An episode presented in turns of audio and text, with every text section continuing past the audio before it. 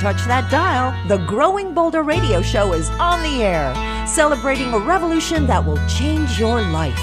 Here are your hosts, Bill Schaefer and Marc Middleton. And we have a suite in the Hotel California for you now, folks, because our next guest was a member of one of the greatest rock bands of all time.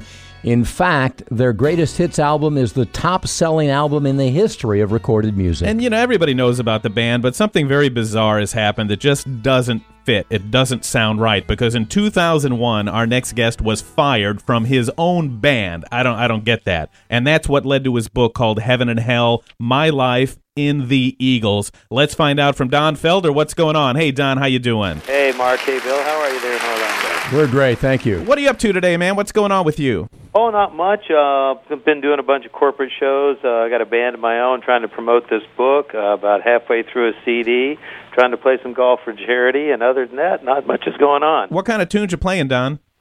Uh, it, it depends. In my corporate show, I do some Eagle stuff. I do some stuff off my solo record. I do some covers. It's just a big party for about an hour and a half.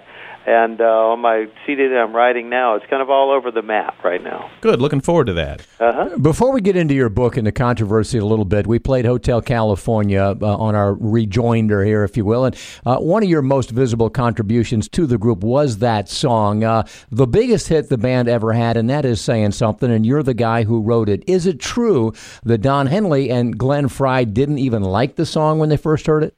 I don't know if I'd go that far. Uh, I think they I had made a basic cassette or a basic track and put it on cassette of all the music, and there were about 15 or 16 other pieces of music on it we were writing for that album, which was later entitled uh, Hotel California. And I gave everybody in the band uh, copies of the cassettes, and Don Henley really kind of attached himself to that. I think he called it Mexican reggae, Mexican bolero, or something. It was sort of a, a working title at the time, and then. Uh, we decided we would cut a basic track on it and try to write some lyrics to it. So, you know, I think Don really latched on to it, maybe more so than Glenn. Hmm. Hey Don, you grew up in Gainesville, Florida? I did, yeah. Now, isn't that the coolest place in the world? I mean, Tom Petty's from there, uh, the Allman Brothers, I think Stephen Stills too. Did you know any of those guys growing up? I, I knew all of those guys growing up. Oh, wow. And I were in a band when we were about 14 or 15, I think, and uh, little skinny, buck teeth, scraggly haired Tommy Petty used to come in and take guitar lessons. Now that I think about it, he still kind of looks like that. He, But, he took uh, guitar lessons from you. I'm sorry, what? He took guitar lessons from you. Yeah, I taught him guitar. He was actually playing bass at the time in this little band called the Rucker Brothers Band, and so he wanted to develop his guitar skills. So I taught him guitar, and then the Allman Brothers' mother used to live in Daytona Beach, so they were over there all during the summers, uh, working the strips, uh, strip joints on the beach like we were. When all the fraternities were out at the university, we'd go over and work there in the summer. So we became friends over there. I think we were in even in a couple of battles of the band together, which my band lost. They always won. So Man.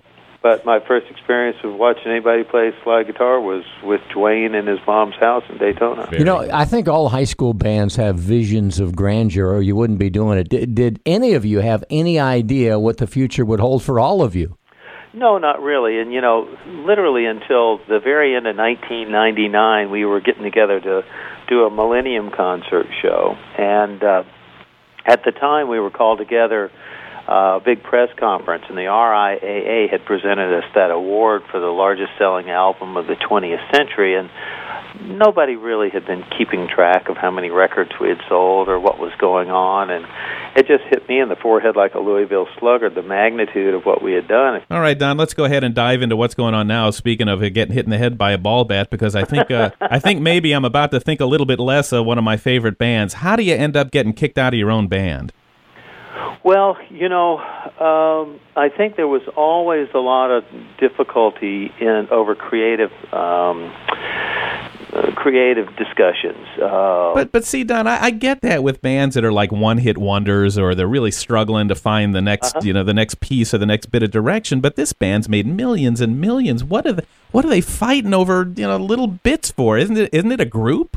Yeah, well, it, it was when we first started in the 70s. It was sort of all for one and one for all, and everybody put their shoulder into it as a team, and what literally whatever it took to make the best record, the best tour, to make the band the best it could be, the best songs, everything was what we all kind of gave ourselves to. And uh, the larger the money numbers became, the less friendships and the more, I guess, stockholder, shareholder, associates uh, everyone became, and uh, the greed, power, and control elements.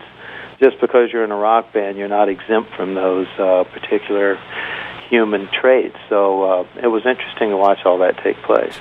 And that, of course, uh, w- was in 2001. And now, seven years later, your book, Heaven and Hell, is finally published. Uh, uh, we should say uh, seven years and several lawsuits later. Uh, this is a book that Don Henley and Glenn Frey did not want published, did they? I don't know. You have to ask them that. I uh, never had any conversations directly with them about their feelings about the book or not about the book. So I know it just took a, a lot of legal mm, maneuvering to be able to finally get it published. You need to walk around with a guard. I mean, do you do you worry about retribution from these guys? Well, I always worry about retribution from them, but uh, not necessarily from just this book. And do you know, um, uh, Mark? I don't know if you remember this, but on their final concert, I think it was uh, early '80s or whatever, when they had their last show, the whole Oh, time. you mean the, the farewell tour one? yeah. Tour the farewell tour three? You, you, when, when you guys were going at it on stage, you know, talking about what you're going to do to each other, and then after the show, you try, you know, you tried to get at it. You and Glenn Frey. Well, we never really tried to get at it. Uh, really, what, as I recall, which is pretty clearly in, stated in the book, that was a pretty much a total misunderstanding that we were doing a political benefit for a guy named Alan Cranston, who was a senator, I think from California, who later turned out to be uh, convicted of all sorts of illegal activities to do with the S&L scandal. Uh, and I never particularly enjoyed doing political benefits. I don't mind doing benefits for anybody with autism or or cystic fibrosis or heart problems or cancer or kids, anything. But I'm never really a big fan of doing political fundraisers, and they were. And honestly, in the 70s, I was quite politically illiterate. So I was introduced to Mrs. Cranston, and she said, uh, "Oh, it's nice to meet you." I said, "It's nice to meet you," and she turned around and walked away. And I leaned over to my wife and said, kind of under my breath, I said, "Well, I guess." Oh boy.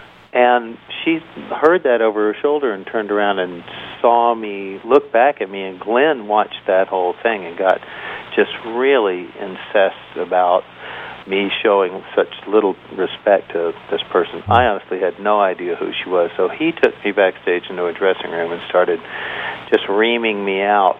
And so finally I just said, hey, you know, I, you're acting like an I don't uh I don't particularly deserve that kind of treatment and I apologized for what I had done, but he just couldn't let it go and we went on stage and continued to fuel the flames to the fire. So very close to the end of the the night I told uh, one of my roadies says, "Get that old Japanese 12 string and put it by the back door and I'm going to blow it up."